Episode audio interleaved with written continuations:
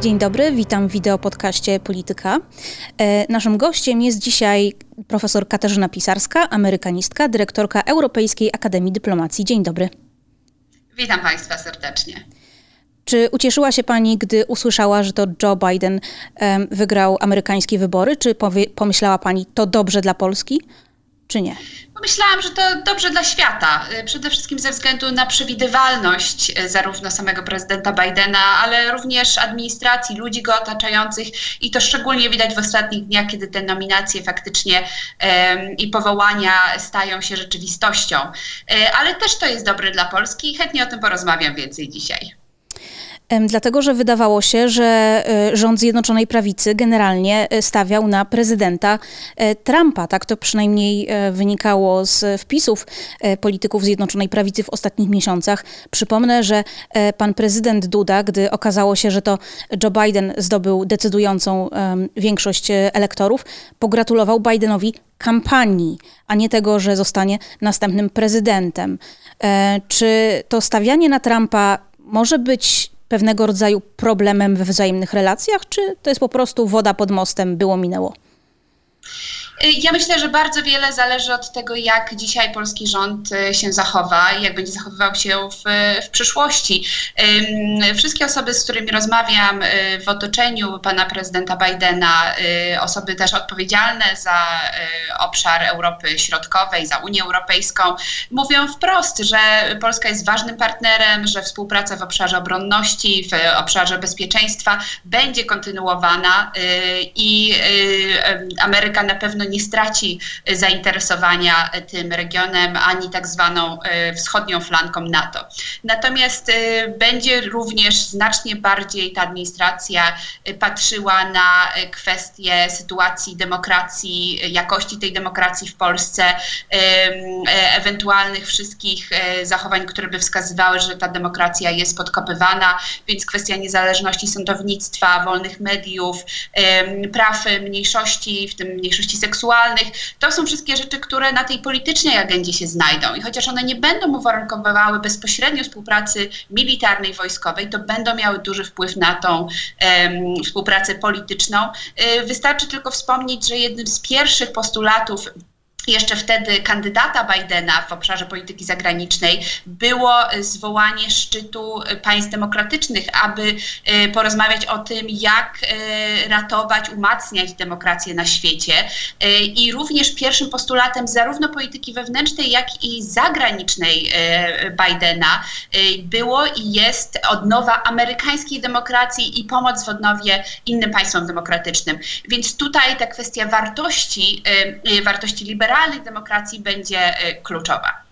Bardziej niż za prezydenta Trumpa, bo przecież e, pamiętamy, jak e, ambasadorka Mosbacher interweniowała kilkukrotnie, a to w sprawie mm, próby nacjonalizacji mediów, a to w sprawie mniejszości seksualnych. Ale ja teraz zadam głupie pytanie, chociaż podobno takich nie ma. Co z Fortem Trump? Co z Fortem Trump? No, Fort Trump to nie jest jakiś, e, jakaś koncepcja tylko i wyłącznie konkretnej bazy wojskowej. To jest koncepcja szersza stałej obecności wojsk amerykańskich e, w Polsce. E, I chociaż taki fort sam w sobie nie powstanie, to oczywiście liczymy wszyscy i powinniśmy sobie tego życzyć, że ta obecność wojskowa amerykańska nie tylko będzie kontynuowana w, tym, w tej liczbie obecnej, ale będzie również zwiększana. Więc ja powtórzę, w obszarze bezpieczeństwa i obronności. Nie spodziewałabym się jakiejś rewolucji. Tu widzimy również pan minister Błaszczak y, y, ostatnio bardzo aktywnie y, rozpoczął kampanię na temat tego, żeby ta współpraca była kontynuowana. Tutaj nie mam żadnej wątpliwości. Natomiast dużo bardziej nas powinno martwić to, że rozjeżdża się pewna właśnie ta koncepcja kwestii wartości, nazywana w, w rządzącej partii kwestiami ideologicznymi, bardzo niesłusznie zresztą, mm, bo są to kwestie związane z prawami człowieka są to e, kwestie związane z całą esencją e, demokracji i trzeba pamiętać, że do czasu Donalda Trumpa e, rozumienie pojęcia niezależności sądownictwa, nawet również dzisiaj, no, jest jakby niepodważalne w Stanach Zjednoczonych. Stąd często było zaskoczenie polskiego rządu, kiedy ambasador Mosbacher, która przecież reprezentowała administrację Trumpa, tak jak pani słusznie powiedziała, interweniowała w wielu tych kwestiach, które z punktu widzenia polskiego rządu wydawały się ideologiczne a z punktu widzenia nie tylko demokratów, ale również republikanów, są po prostu oczywistą, oczywistym fundamentem mm, demokratycznym. Y, natomiast y, Trump wprowadził, wprowadził w Stanach Zjednoczonych pewien taki nurt populistyczny, który, trzeba to sobie jasno powiedzieć, jest często, czy wypowiada pewne koncepcje, które stoją w sprzeczności z liberalną demokracją. I to zresztą w jakim stylu odchodził, E, i ten e, atak na Kapitol, mm, to wszystko, e, niechęć przyznania się do, do przegranej, właśnie nie, nie, nie oddania tej, tej władzy. Gdyby mógł, to by przecież został w Białym Domu, ale już nie miał wyjścia. To wszystko pokazało właśnie takie tendencje wręcz dyktatorskie. I na pewno żaden polski rząd nie powinien chcieć być utożsamiany właśnie z takim rozumieniem demokracji, chyba że jest mu takie, takie patrzenie po drodze i chyba, te, że ta demokracja w ogóle nie jest rozumiana jako demokracja, ale tak naprawdę władza jakiejś większości, gdzie mniejszość albo ci, którzy nie głosowali na daną partię, nie są uważani za obywateli, nie mają praw, ale to już wtedy nie jest demokracja. No dobrze, a co teraz z Trumpem? Bo niektórzy odetchnęli z ulgą. Uf, Trump przegrał, wygrał Biden, czy w sumie to była taka sytuacja, że chyba ktokolwiek inny by z nim wygrał, to ludzie też by odetchnęli z ulgą. E, Trump przegrał, e, koniec tego, koniec tego koszmaru, koniec kłamstw, koniec nazywania niewygodnych informacji fake newsami, tylko dlatego, że mu się nie podobają. Ale czy to jest koniec Trumpa, ta przegrana? Pytanie powinno być zadane inaczej. Co z partią republikańską w Stanach Zjednoczonych? E, bo to jest tak naprawdę e, esencja tego, co może się stać dalej, e, czy, czy, czy, czy z Trumpem, ale przede wszystkim z wyborcami. Po pierwsze, musimy pamiętać, że Trump uzyskał bardzo duże poparcie. 70 milionów Amerykanów zagłosowało na niego, pomimo bardzo jasnych, jasnych, jasnych słabości, pomimo pomimo y, ogromnej polaryzacji, pomimo tego, że złamał on właściwie wszystkie takie zasady, y, które dotychczasowi prezydenci właściwie od George'a Waszyngtona y, y, zachowywali. Y, a mimo to 70 milionów wyborców na niego zagłosowało.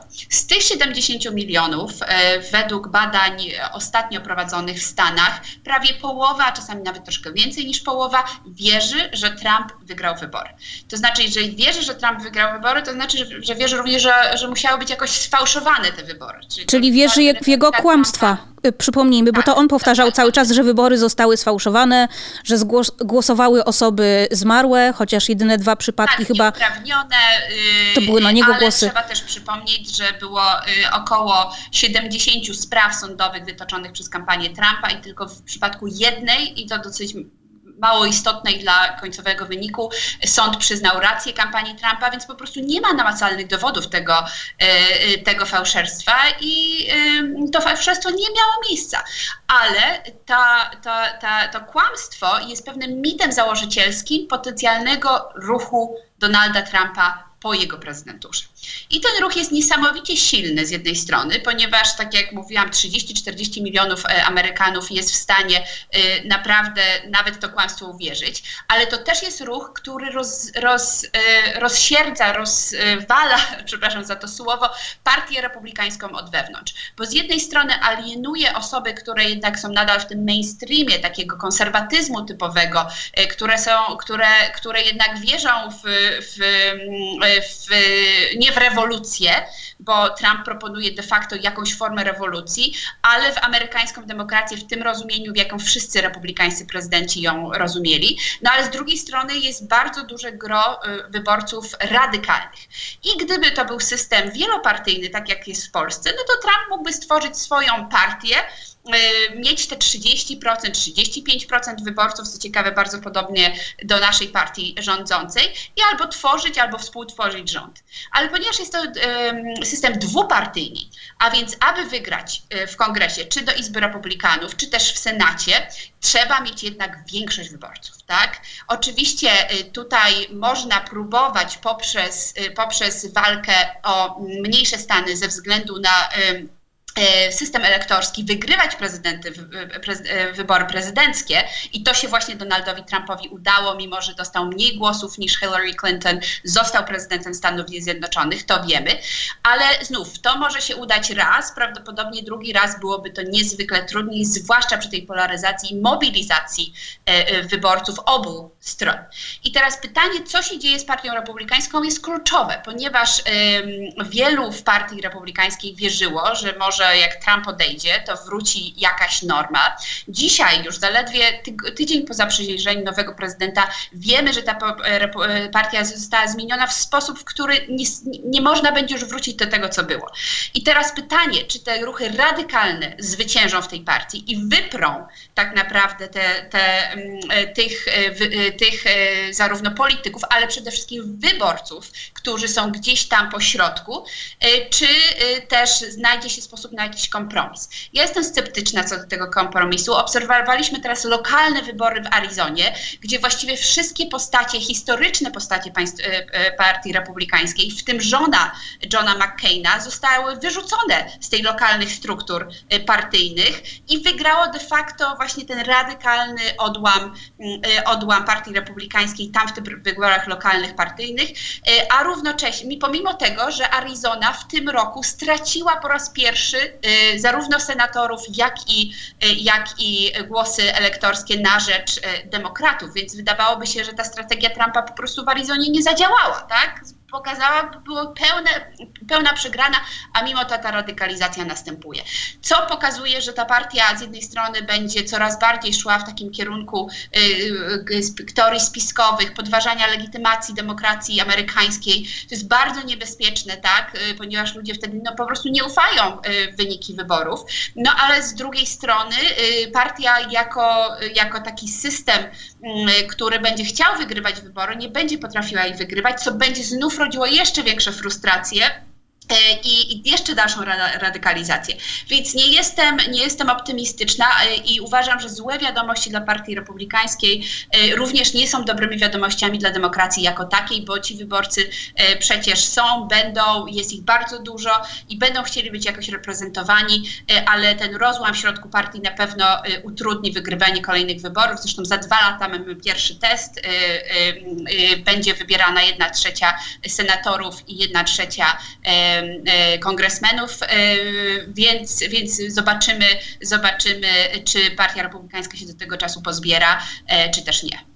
No jak tak pani słucham, to trochę mi skóra cierpnie, jak słyszę o tym micie, o tym kłamstwie wyborczym, na którym jest ufundowana, albo przynajmniej którego ważnym elementem jest ideologia Trumpa. Przecież on tak samo o fałszerstwach wyborczych mówił w 2016, gdy jeszcze się wydawało, że to Hillary Clinton zostanie prezydentem. Bo mam takie tutaj straszne poczucie powiązania, że u nas jest mit smoleński za to. I też żadne logiczne argumenty, e, żadne badania, żadni e, eksperci, to nic nie ma znaczenia. Następuje radykalizacja. No ale wróćmy do Bidena. E, minął tydzień jego e, kadencji, ale już podjął kilka mm, decyzji. Już zaczyna się odkręcanie pewnych rzeczy, które e, Trump zrobił. Co z pani perspektywy jest najważniejsze albo takie najbardziej symboliczne, znaczące? Myślę, że symboliczne jest to, że Biden robi dokładnie to, co mówił, że będzie robił. E, mówił, że będą trzy obszary dla niego kluczowe w polityce zagranicznej, ale też w polityce wewnętrznej. E, kwestia właśnie odnowy amerykańskiej demokracji numer jeden. Dwa, e, polityka zagraniczna i handlowa, która jest korzystna dla amerykańskiej klasy średniej. I numer trzy, wielostronność, aby Ameryka wraca do tych wszystkich sojuszy wielostronnych, do organizacji międzynarodowych. I to wszystko się zadziało w ostatnich kilku kilku dniach. To znaczy powrót do porozumień paryskich, powrót Stanów Zjednoczonych do Światowej Organizacji Handlu, ale również proszę zauważyć, i tutaj zwłaszcza Niemcy byli bardzo zaskoczeni tym, chociaż Trump, chociaż Biden twierdził, że, że ta polityka będzie zmieniana, a mianowicie Biden ogłosił nową politykę wspierania przemysłu amerykańskiego, w tym zarządził, że wszystkie amerykańskie agencje federalne muszą kupować produkty amerykańskie od, od producentów amerykańskich. Oczywiście w Niemczech, które jest dużym eksporterem na rynek amerykański, znów tak wzniosło się takie bardzo duże zdziwienie, że to przecież mieliśmy nadzieję, że to Trump miał takie protekcjonistyczne polityki, a tutaj Biden to zmieni, ale tak jak mówię, jeszcze w styczniu 2020, 2020 roku Biden bardzo wyraźnie mówił, że on musi zadbać o amerykańską klasę średnią, która straciła ogromnie na tej globalizacji e, i będzie to robił oczywiście w inny sposób, nie planuje wojen handlowych, nie planuje karania, sankcji, nawet przecież Trump, przypomnę, takie, takie wojny zaczął z samą Unią Europejską, a więc z najściślejszymi swoimi sojusznikami, to już było absurdalne. Natomiast będzie wspomagał e, amerykańskie, amerykański przemysł. I e, więc mówię, zaskoczeń nie ma. To, co administracja mówiła, e, robi i, i to też jest pewien sygnał dla Polski, bo tak jak mówię, sygnał z Waszyngtonu jest bardzo jasny. Tak, bezpieczeństwo, tak, obronność, tak, jesteście ważnym sojusznikiem dla nas jako Ameryki, dla NATO Natomiast y, równie ważne jest, żeby Polska y, przestrzegała standardów demokracji, zwłaszcza teraz, kiedy te standardy y, są poddawane tak ciężkiej próbie na całym świecie i ta administracja będzie widziała tą kwestię jako jeden z podstawowych priorytetów, jako priorytet po prostu swoich, swojej, swojej kadencji. I ostatnie pytanie też trochę dziwne, ale muszę o to zapytać. Jak pani się zapatruje na te wszystkie komentarze, które płyną zwłaszcza z prawej strony e, w Polsce, ale też w USA, że Biden to e, bolszewik, e, radykalny socjalista, że zrobi w USA komunizm, że to jest um, um, radykalny genderysta, nawet nie wiem, co to znaczy tak naprawdę. Znaczy, jeżeli takie głosy są w Polsce, y, to tłumaczy to sobie brakiem zrozumienia sytuacji w Stanach Zjednoczonych. Y, jeżeli y, jakaś administracja twierdzi, że chce wprowadzić urlopy macierzyńskie, to ja uważam, że to nie jest jakieś radykalne, radykalny ruch, tylko ruch, który wykonało ponad 160 krajów świata i właściwie jest wstydem, że Stany Zjednoczone, będące jednym z najbardziej rozwiniętych krajów świata, takiego zabezpieczenia dla kobiet i dla rodzin nie mają. Jeżeli administracja Bidena mówi, że chciałaby wprowadzić jakąś pomoc dla y, rodzin z dziećmi, takie 500, no to właśnie wydawałoby mi się, że polska prawica wspaniale to zrozumie, ponieważ sama była inicjatorem dokładnie takiej samej polityki. Tą politykę promuje i uważa ją za zgodną z interesem y, y, państwa polskiego. Jeżeli Ameryka mówi, czas wreszcie wprowadzić służbę zdrowia, której Ameryk- Amerykanie mają dostęp do. Tak? W obecnej chwili Amerykanin, jeżeli sam sobie nie kupi ubezpieczenia, nie ma dostępu do służby zdrowia. A więc podstawowej, podstawowego pakietu, gdy ktoś przejechał panią na ulicy i pani nie ma ubezpieczenia, to panią do szpitala nie przyjmie. Ale nie musimy takich dalekich przykładów y, tutaj brać. Trwa przecież epidemia koronawirusa. I brak su powszechnej służby zdrowia jest pewnym problemem w tej sytuacji. polski wyborca, jak i polski e, polityk właściwie powinien się dziwić, jak to się stało, że Ameryka się uchowała bez tak podstawowych standardów społecznych, które w Polsce są po prostu nie tylko brane jako oczywiste, ale właściwie rozszerzane te pakiety. Więc mówienie o tym, że administracja Bidena jest komunistyczna, no to my jesteśmy ultrakomunistyczni. To znaczy my jesteśmy już Bernie Sandersem Ameryki, tak? To, to, więc dlatego mówię, jest pewne niezrozumienie y, tego, co w Stanach się dzieje i po prostu Amerykanie, zwłaszcza młodzi Amerykanie, chcą wreszcie dorównać do standardów europejskich. Koniec, kropka. Natomiast jest jeszcze drugi obszar, o którym pani mówi i to jest obszar nieekonomiczny, ale jak rozumiem y, obszar tak zwany, tak zwany wartości slash ideologii. A więc tego, że, że zostaną wprowadzone jakieś rozwiązania, które z punktu widzenia znów liberalnej demokracji po prostu szanują różnorodność każdego kraju. I takie rozwiązania również funkcjonują w Europie, czy to są ochrona praw mniejszości seksualnych, mniejszości narodowych. Ja przypomnę, że nasza konstytucja również te mniejszości chroni. To również nie są żadne radykalne rozwiązania, są to po prostu mainstream każdego państwa, mainstream państwa demokratycznego. I nawet administracja Trumpa, proszę sobie przypomnieć, jak bardzo wstawiała się za prawami LGBT w Polsce. Nawet w przypadku republikanów, akurat to kwestia praw LGBT jest kwestią nienaruszalną. To jest w ogóle poza, jakby jest niezrozumiałe atak na LGBT. Oczywiście wśród republikanów jest znacznie większa, większe zmartwienie co do tego, że właśnie niektóre mniejszości narodowe, a to, Hiszpa a to, a to Meksykanie, a to, a to um, Afroamerykanie mogą bardziej niż inne mniejszości wykorzystywać ewentualne udogodnienia społeczne, socjalne. Tak? I to jest jeden z argumentów, który prawica amerykańska daje, żeby jednak nie rozszerzać urlopów macierzyńskich, jednak nie dawać bezpłatnej opieki zdrowotnej, jednak nie pozwalać, żeby koledzy były bezpłatne, bo to właśnie te mniejszości y, najbardziej z tym korzystają, a nie większość pracująca. Nie jest to prawda. Badania właściwie pokazują dzisiaj, że ten elektorat y, republikański, on kiedyś był taką średnią klasą, nawet bogatszą średnią klasą, dzisiaj to są niestety bardzo ubodzy ludzie.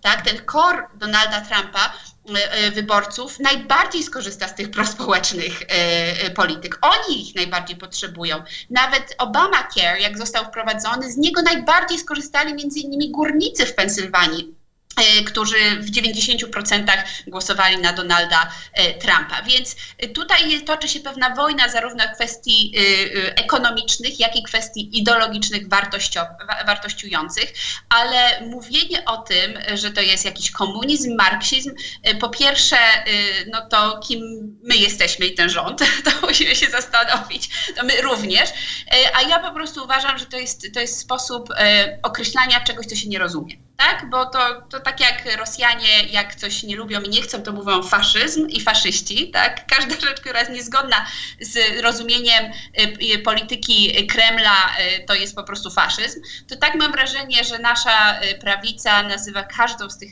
tych elementów, których nie rozumie w Stanach, komunizmem, który on nie jest. Ameryce daleko do komunizmu i my możemy marzyć o tym, żeby być tak wolnościowo nastawieni i również tak i ten rynek żeby był tak nieregulowany, co wcale nie jest dobre, co wcale to nie jest dobrze, też to widzimy nawet w obszarze spo, mediów społecznościowych i tak dalej.